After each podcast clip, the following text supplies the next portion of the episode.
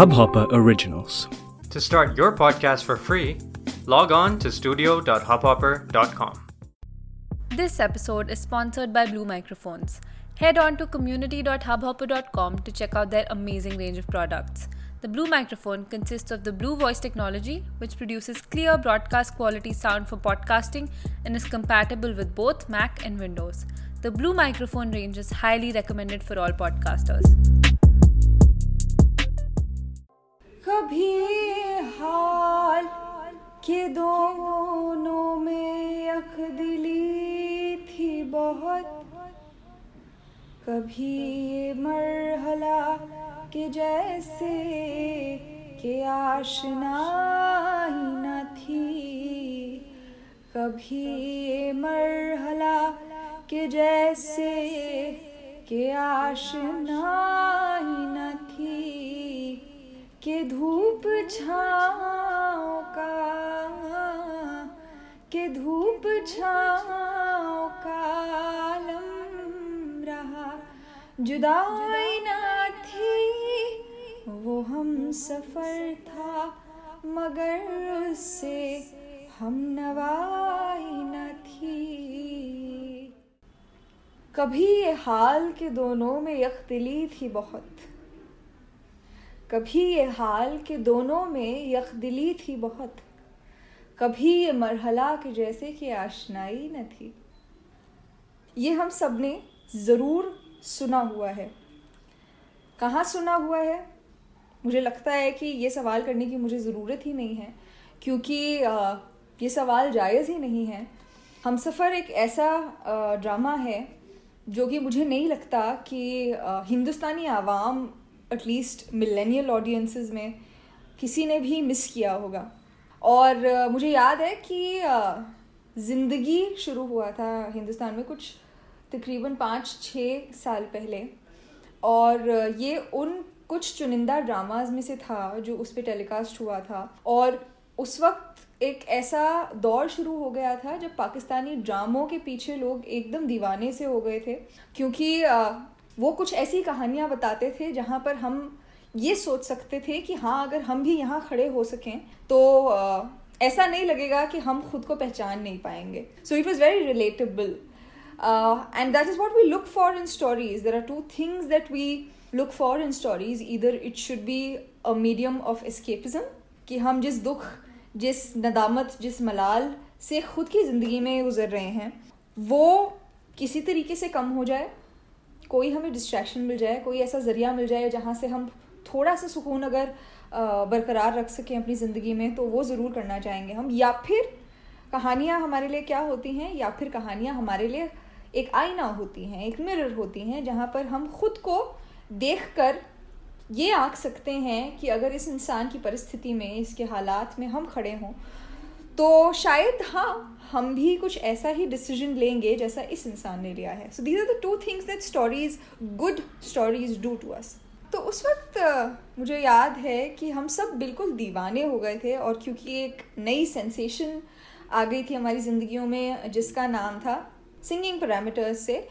जिनका नाम था कुरतुलैन बलोच, क्योंकि एक तो भाई उनका नाम ही इतना अजब सा था, और दूसरी ये चीज़ कि ये एक ऐसी गज़ल थी जिसको गज़ल की तरह देखा जाने लग गया था। ये गाना नहीं था, सिर्फ़ एक गाना नहीं था। इसके अल्फाज जो थे, इसके शब्द जो थे, इसकी खनक जो थी, वो ऐसी थी कि हम एक एक लफ्ज़ में ख़ुद को प्लेस कर कर देख सकते थे कि ये जो गाया जा रहा है हाँ ये हमारे साथ भी हो सकता है। और वो दौर था जब फवाद खान, माहिरा खान, खुरतुलैन बलोच, हम सफ़र एक हाउस होल्ड नेम बन गए थे। हर घर में ये नाम हर शख्स को पता ही थे। और उसके बाद जो है, मुझे लगता है कि ये जो सारे कलाकार हैं, ये अपनी, अपने करियर्स के उरूज पर भी गए। क्योंकि इसके बाद हिंदुस्तान आने लगे, काम जो है इंटर बॉर्डर काम शुरू हो गया। और बहुत बहुत एक अच्छा समय था, मुझे लगता है वो unfortunately I personally was in cognizant of that time क्योंकि हम छोटे थे, हम यूनिवर्सिटी में थे। हमें किसी चीज़ की अकल नहीं थी कि क्या हो रहा है पॉलिटिक्स क्या है पोइट्री क्या है, कुछ नहीं पता था। फिर धीरे धीरे धीरे धीरे करके ये कुछ समझ आने लगा कि पोइट्री क्या होती है। क्योंकि जिस तरीके से इस गज़ल में अल्फाज बांधे गए हैं, वो हमें साफ़ बताते हैं कि ये एक मीटर फॉलो कर रही है, एक रिदम फॉलो कर रही है, एक राइम फॉलो कर रही है, एक रेपिटेशन फॉलो कर रही है, एक रदीफ फॉलो कर रही है। लेकिन उससे आगे बढ़कर हमने कभी ये जानने की कोशिश नहीं की कि ये गज़ल जो है, असल में आई कहाँ से? किसने लिखी ये गज़ल? इसके पीछे कोई कहानी है? ये हम में से बहुत कम लोग हैं जिन्होंने जानने की कोशिश की। मैंने ये गज़ल, मुझे याद है, अपने कॉलेज की म्यूज़िक सोसाइटी के ऑडिशन में गई थी। मैं इतनी पागल थी इस गज़ल के लिए। पर पता नहीं किसने लिखी है, क्यों लिखी है। Cut to approximately five years after that आज मैं इस गज़ल के ऊपर आपसे कुछ बात करने आई हूँ और कुछ एक अपनी तरफ़ से एक इजाफा करने आई हूँ उस इल्म में, उस, एक कॉन्वर्जेसन में जो अब शुरू होनी चाहिए, क्योंकि अब हम लिरिसिस के बारे में बात करना शुरू कर चुके हैं। अब हम शायरों के कलाम पढ़ते हैं। ये देख कर कि शायर का नाम क्या है या शायरा का नाम क्या है। So we have become cognizant of who has written what and why has that certain person written that something right ये एक बहुत दिलचस्प गज़ल इसलिए है क्योंकि जब इसका ओ शुरू होता है तो उसका असल में शुरुआत होता है कि काजल दारो कुरकुरा सुरमा सहा ना जाए। जिन नैन में पीर बसे, दूजा कौन समाए? उसके बाद जो है, वो गज़ल शुरू होती है। ये गज़ल नसीर तुराबी ने लिखी है। नसीर तुराबी एक बहुत मकबूल शायर हैं पाकिस्तान के। और ये गज़ल लिखी गई थी पार्टीशन ऑफ़ ईस्ट पाकिस्तान के लिए। ये गज़ल लिखी गई थी जब ईस्ट पाकिस्तान को पाकिस्तान से अलहदा कर दिया गया था। जब ढाका का जो है फॉल हो गया था। और जो दो पाकिस्तान थे, जो हिंदुस्तान से सटे हुए थे, उनके बीच में एक तकरार आ गई थी। और ऑफकोर्स उसके पॉलिटिक्स डिस्कस करने अगर हम बैठेंगे तो शायद रात भी गुजर जाएगी। लेकिन इस गज़ल के पॉइंट ऑफ़ व्यू से अगर हम उसे समझना चाहें तो ये गज़ल असल में सिर्फ़ हम सफ़र का टाइटल ट्रैक नहीं है। इसकी कहानी बिल्कुल कुछ और है। बिल्कुल अलहदा है। और इसी बारे में आज का एपिसोड मैं शुरू करना चाहती हूँ। आज हम डिकन्स्ट्रक्ट करेंगे ए गज़ल को जो नसीर तुराबी साहब ने लिखी है। तो ज़्यादा बात ना करते हुए उलझुल बातों के बारे में जैसे कि मैंने बताया कि ईस्ट पाकिस्तान की जब तकसीम जब बंटवारा हो गया था पाकिस्तान से तब ये लिखी गई थी। उससे पहले मुझे लगता है ये समझना बेहद ज़रूरी होगा कि हम किस बंटवारे की बात कर रहे हैं क्योंकि आ, हम आज जब बंटवारा सुनते हैं, तकसीम सुनते हैं, पार्टीशन सुनते हैं, विभाजन सुनते हैं तो हमें क्या याद आता है? हमें याद आता है कि इंडिया और पाकिस्तान का जब बंटवारा हुआ था तो बंटवारा शब्द जो है हमें उस तरफ़ खींच कर लेकर जाता है। लेकिन ये समझना भी बहुत ज़रूरी है कि उस बंटवारे के वक्त जो है, सिर्फ़ हिंदुस्तान और पाकिस्तान का बंटवारा नहीं हुआ था। उसके बाद और उसके बावजूद भी बहुत सारे अलग अलग बंटवारे हुए थे। ना why do I say that तो हमने शायद ये टेक्निकल टर्म्स के बारे में सुना हो रेडक्लिफ लाइन के बारे में सुना हो ईस्ट पाकिस्तान वेस्ट पाकिस्तान के बारे में सुना हो मुस्लिम मेजॉरिटी जो प्रदेश थे, जो जगहें थी, उनके बारे में सुना हो, और पाकिस्तान कैसे बना, कब बना, कौन सी ऐसी फोर्स थी जिसने पाकिस्तान को जो है बनाने में पहल करी थी और फिर वो लड़ते रहे थे पाकिस्तान बनवाने के लिए?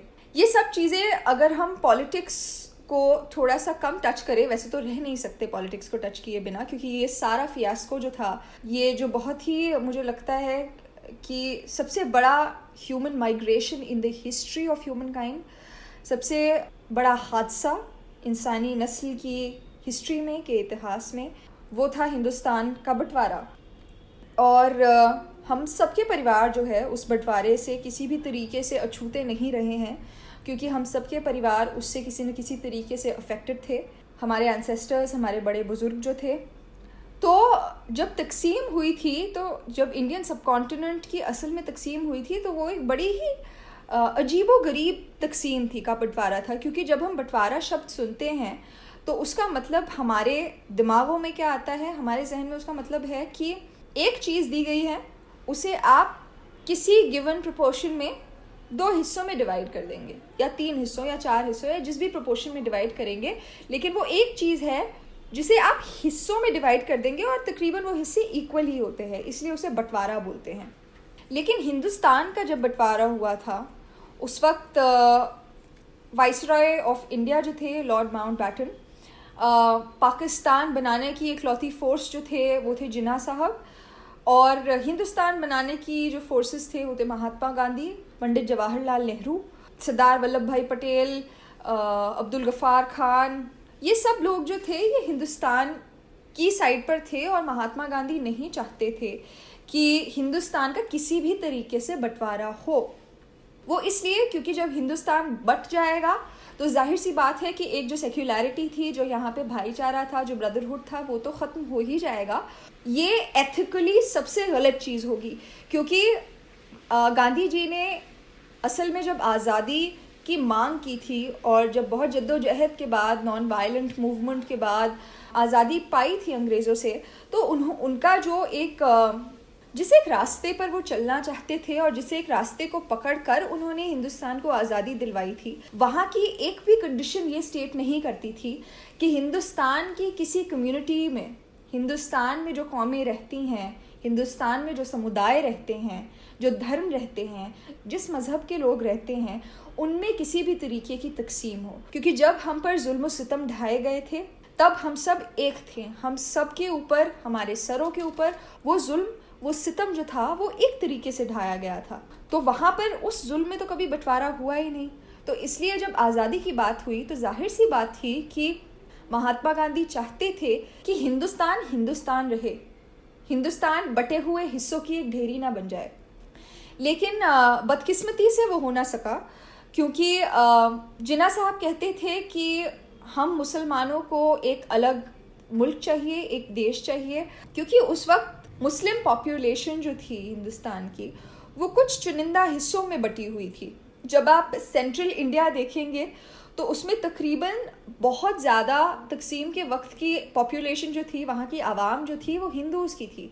और जब हम पंजाब के एरिया की बात करते हैं और जब हम बंगाल के एरिया की बात करते हैं तो वहाँ पर क्या हुआ कि वहाँ पर मुस्लिम पॉपुलेशन जो थी, वो ज़्यादा थी। इसलिए जब बंटवारा हुआ तो ये एक बहुत अजीब तरीके का बंटवारा था, क्योंकि जहाँ जहाँ मुसलमान की पॉपुलेशन जो थी, वो आवाम जो थी, वो ज़्यादा थी, वो हिस्सा पाकिस्तान बन जाना था। अब आप देखिए कि हिंदुस्तान का मैप देखिए, और यहाँ पर जो थे, इस साइड पंजाब का एरिया था तो इस साइड जो है तकसीम होनी, अगर हो जाए यहाँ से तकसीम तो चले, वो हिस्सा तो चला गया। लेकिन यहाँ पर था बंगाल, और बंगाल जो था वो मुस्लिम पॉपुलेटेड एरिया भी था। तो आप देखिए कि यहाँ पर एक पाकिस्तान बन चुका है और यहाँ पर भी एक कटा हुआ हिस्सा पाकिस्तान का होगा।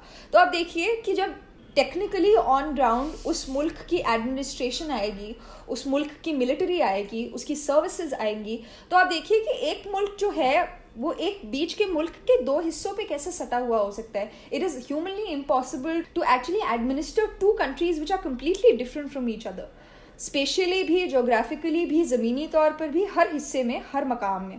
तो इसलिए जुना साहब को कहा गया कि ये बहुत मुश्किल होगा कि आप दो मुल्कों को एक साथ संभाल पाए और वो भी दो ऐसे मुल्क जो कि बिल्कुल अलहदा हैं एक दूसरे से, बिल्कुल दूर दूर की बाउंड्री पर बने हुए हैं हिंदुस्तान की। तो उस वक्त जोशो खरोश ऐसा था आवाम में और उस वक्त के नेताओं में रिप्रेजेंटेटिव्स में, कि बंटवारा हो गया। इस तरफ़ बना वेस्ट पाकिस्तान, इस तरफ़ बना ईस्ट पाकिस्तान।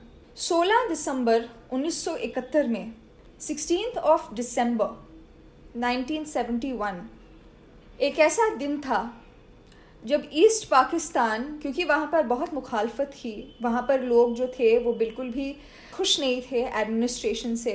तो इसलिए ईस्ट पाकिस्तान जो है वो आज़ाद हो गया पाकिस्तान से।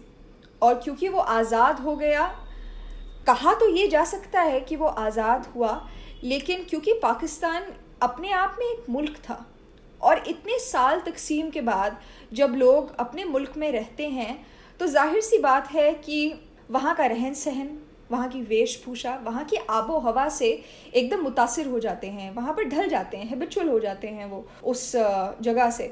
तो वेस्ट पाकिस्तान के नज़रिए से अगर देखा जाए फर्दर उनका एक हिस्सा, उनके जिस्म का एक हिस्सा उनसे काट दिया गया। अलग अलग रीजंस थे उसके लिए।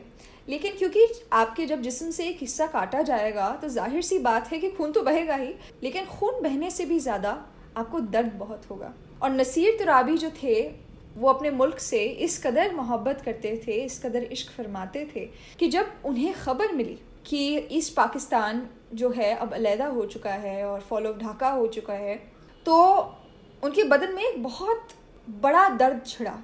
और ये उनके अल्फाज हैं कि जब उन्होंने ये ख़बर सुनी, वो अपने ऑफ़िस में बैठे थे, अपने दफ्तर में बैठे थे तो जब उन्होंने ये ख़बर सुनी तो उन्हें इतना दुख हुआ कि ज़ाहिर तौर पर जो जज्बात उनके अंदर थे, वो इस गज़ल के ज़रिए बाहर निकलने शुरू हो गए। इसलिए वो हम सफ़र था। में जिस हम सफ़र की बात हो रही है वो असल में हिरत और अशर की बात नहीं हो रही है। हम सफ़र ड्रामा के दो कैरेक्टर्स की बात नहीं हो रही है। वो हम सफ़र जो है, वो ईस्ट पाकिस्तान है। वो हम सफ़र था, मगर उससे हम नवाई न थी। हम सफ़र, आप देखिए कि ये एक ऐसा अल्फाज है जो सुनते ही आपके दिमाग में, आपके जहन में दो शख्स जो हैं, वो बन जाते हैं। उनके बॉडी फिगर्स जो हैं, वो बन जाते हैं, जो कि एक साथ एक राह पर चल रहे हैं। इसलिए वो हम सफ़र कहलाते हैं। अब अब आप इसी के बारे में सोचिए, वेस्ट पाकिस्तान और ईस्ट पाकिस्तान। तो आप देखिए कि वहाँ से एक शख्स लिख रहा है कि वो हम सफ़र था, मगर उससे हम नवाई न थी। कि धूप छाँव का आलम था, कि धूप छाँव का आलम था। कभी खुशी थी, कभी तकरार थी, कभी लड़ाई थी, कभी खुशहाली थी, अमन था। कि धूप छाँव का आलम था, जुदाई न थी। बेशक एक एक बिल्कुल अलहदा मुल्क से हम जुड़े हुए थे। बेशक उसके बाउंड्रीज पर हम थे, पर हम एक तो थे। हमारे ऊपर एक सरमत बैठा था, जिसका नाम था पाकिस्तान, पाक ज़मीन। लेकिन अब क्योंकि वो हम सफ़र मुझसे अलग हो गया है, मुझसे बिछड़ गया है तो उस एक टीज से ये गज़ल निकली थी। और अब आप देखिए कि हम जब इस गज़ल के बारे में सोचते हैं, हम जब गाते हैं कि वो हम सफ़र था, मगर उससे हम नवाई न थी। हम हम सफ़र क्या समझते हैं? एक इंसान को समझते हैं, क्योंकि वही डेफिनेशन होती है एक हम सफ़र की। तो आप देखिए कि एक पोइट जो होता है, एक शायर जो होता है, उसका लिखने का क्या कॉन्टेक्स्ट होता है? उसकी लिखने की क्या ज़मीन होती है? वो किस मानी के तौर पर एक शेर, एक मिसरा, एक गज़ल छेड़ रहा होता है? और फिर साल दर साल दर साल। उस गज़ल का मायना कैसे तब्दील हो जाता है, क्योंकि उसे एक दूसरी कहानी का कॉन्टेक्स्ट मिल जाता है। और कई लोग कहेंगे, एक बहुत बड़ी डिबेट है, कि कई लोग कहेंगे कि ये एक बहुत गलत चीज़ है, क्योंकि आपको पोएट के मानी के हिसाब से ही उसकी लिखी हुई चीज़ जो है वो समझनी चाहिए। लेकिन, और मैंने भी बहुत सोचा है इस बारे में, और बहुत सोचने के बाद मैं इस एक कंक्लूजन पर पहुँची हूँ। कि शायर या शायरा या एक कलमकार जब एक चीज़ लिखता है, लिखते सार से ही वो चीज़ उसकी कम और पढ़ने वाले की ज़्यादा हो जाती है। Because that is the point of poetry शायरी का मकसद क्या है? शायरी का मकसद सिर्फ़ और सिर्फ़ इतना है कि आपके जज्बात से आपको रूबरू करवाए। आपके अंदर कौन सी जंग छिड़ी है या आपके अंदर कितना अमन है, कितनी मोहब्बत है, उससे आपको रूबरू कराए। शायरी का कभी भी मकसद ये नहीं होता कि वो आपकी किसी और चीज़ से जंग छेड़ दे। हाँ खुद से जंग हो सकती है, लेकिन दूसरे इंसान से कभी भी वो आप, कभी भी वो जंग नहीं छिड़वाएगी। जब जंग चल रही होती है, उसके सच शायरी बताती है। तो अब इस केस में अगर देखा जाए तो राबी साहब ने जिस कॉन्टेक्स्ट में वो गज़ल लिखी, शायद बहुत सारे लोग उस कॉन्टेक्स्ट में उस गज़ल को पढ़ ही नहीं सकते या पढ़ते नहीं हैं, क्योंकि उनको वो कॉन्टेक्स्ट पता ही नहीं है। लेकिन उससे, उस गज़ल की या उस समझने वाले की खूबसूरती जो है वो कम नहीं होती है। क्योंकि हम सब शायरी इसलिए पढ़ते हैं ताकि हमें अपनी ज़िंदगी में उसे ढालने का मौका मिले या फिर हमें वो अपनी ज़िंदगी से रिहाई दे सके। कला का, फ़न का यही काम होता है। That is what art is for art in essence is escapism to a lot of people अब क्योंकि हमने ये छोटा सा किस्सा सुन लिया है तो इसलिए मुझे लगता है कि अगली बार जब हम वो हम सफ़र था सुनेंगे तो बेशक उसे अपने मन में ना उतारें क्योंकि वो एक तकलीफ़ दह चीज़ है क्योंकि वो तकसीम के बारे में एक चीज़ है। लेकिन हाँ कि आप देखिए कि एक चीज़ के कितने मानी हो सकते हैं और इसलिए शायरी और ज़िंदगी जो है वो दोनों हम सफ़र होते हैं। क्योंकि शायरी बहुत हद तक ज़िंदगी का साथ देती है और ज़िंदगी तो कभी शायरी का साथ छोड़ती ही नहीं है। तो आ, ये था कुछ इस गज़ल के पीछे और नसीर तुराबी के इस हिस्से के पीछे एक छोटी सी कहानी। आखिरकार हम पढ़ते हैं वो गज़ल, जिसके बारे में अब तक हमने इतनी बात की है। ओ में ओरिजिनल स्कोर ट्रैक में बहुत कम शेर हैं इस गज़ल के, जो उसमें इंक्लूड किए गए हैं। ज़ाहिर सी बात है, क्योंकि एक टाइटल ट्रैक जो होता है, वो बहुत लिमिटेड हो सकता है। It can not go on and on और ये गज़ल असल में बहुत लंबी गज़ल है। तो इसलिए हम जल्दी से इस गज़ल को पढ़ते हैं। वो हम सफ़र था, मगर उससे हम नवाई न थी। वो हम सफ़र था, मगर उससे हम नवाई न थी। कि धूप छाँव का आलम था, जुदाई न थी। ना अपना रंज, ना औरों का दुख, ना तेरा मलाल। न अपना रंज ना औरों का दुख न तेरा मलाल। शबे फिराक कभी हमने यू गवाई न थी। मोहब्बतों का सफ़र इस तरह भी गुजरा था। मोहब्बतों का सफ़र इस तरह भी गुजरा था। शिकस्त दिल थे मुसाफिर शिकस्त पाई न थी। अदावतें थी तगफुल था रंजिशें थी मगर। अदावतें थी तगफुल था रंजिशें थी मगर। बिछड़ने वाले में सब कुछ था बेवफाई न थी। बिछड़ते वक्त उन आँखों में ही हमारी गज़ल। बिछड़ते वक्त उन आँखों में ही हमारी गज़ल। गज़ल। भी वो जो किसी को कभी सुनाई न थी। किसे पुकार रहा था वो डूबता हुआ दिन? किसे पुकार रहा था वो डूबता हुआ दिन? सदा तो आई थी लेकिन कोई दुहाई न थी। कभी ये हाल के दोनों में यख दिली थी बहुत। कभी ये हाल के दोनों में यख दिली थी बहुत। कभी ये हाल के दोनों में यकदिली थी बहुत। कभी ये मरहला के जैसे के आशनाई न थी। अजीब होती है राहें सुखन भी देख नसीर। अजीब होती है राहें सुखन भी देख नसीर। वहाँ भी आ गए आखिर जहाँ रसाई न थी। वहाँ भी आ गए आखिर जहाँ रसाई न थी। के धूप छाओ का आलम था। जुदाई न थी वो हम सफ़र था, मगर उससे हम नवाई न थी। शुक्रिया, अगर आप मुझसे बातचीत करना चाहते हैं या मुझ तक कोई पैगाम पहुंचाना चाहते हैं तो मैं इंस्टाग्राम पर हूँ, मेरा हैंडल है वृंदा हयात वैद। वहाँ पर मैं बहुत सारी चीज़ें करने की कोशिश करती हूँ, बहुत सारी और चीज़ें डिकन्स्ट्रक्ट करने की कोशिश करती हूँ। अपना लिखा सुनाती हूँ, पढ़ती हूँ, किताबों के बारे में बात करती हूँ। तो आप वहाँ ज़रूर मुझसे जुड़ सकते हैं। तो बहुत शुक्रिया सुनने के लिए। मिलते हैं अगली बार। तब तक सुखन ज़िंदा रहे। इस हब हॉपर ओरिजिनल को सुनने के लिए आपका शुक्रिया। अगर आप भी अपना पॉडकास्ट लॉन्च करना चाहते हैं तो हब हॉपर स्टूडियो वेबसाइट पे रजिस्टर करें और एक मिनट के अंदर अंदर अपना खुद का पॉडकास्ट लॉन्च करें। यही नहीं स्टूडियो देता है आपको पूरी आज़ादी कहीं भी, कभी भी अपना पॉडकास्ट लॉन्च करने की सिर्फ़ तीन आसान स्टेप्स में। तो साथ में अपना पॉडकास्ट शुरू करने के लिए तैयार just hop on hub hopper simply content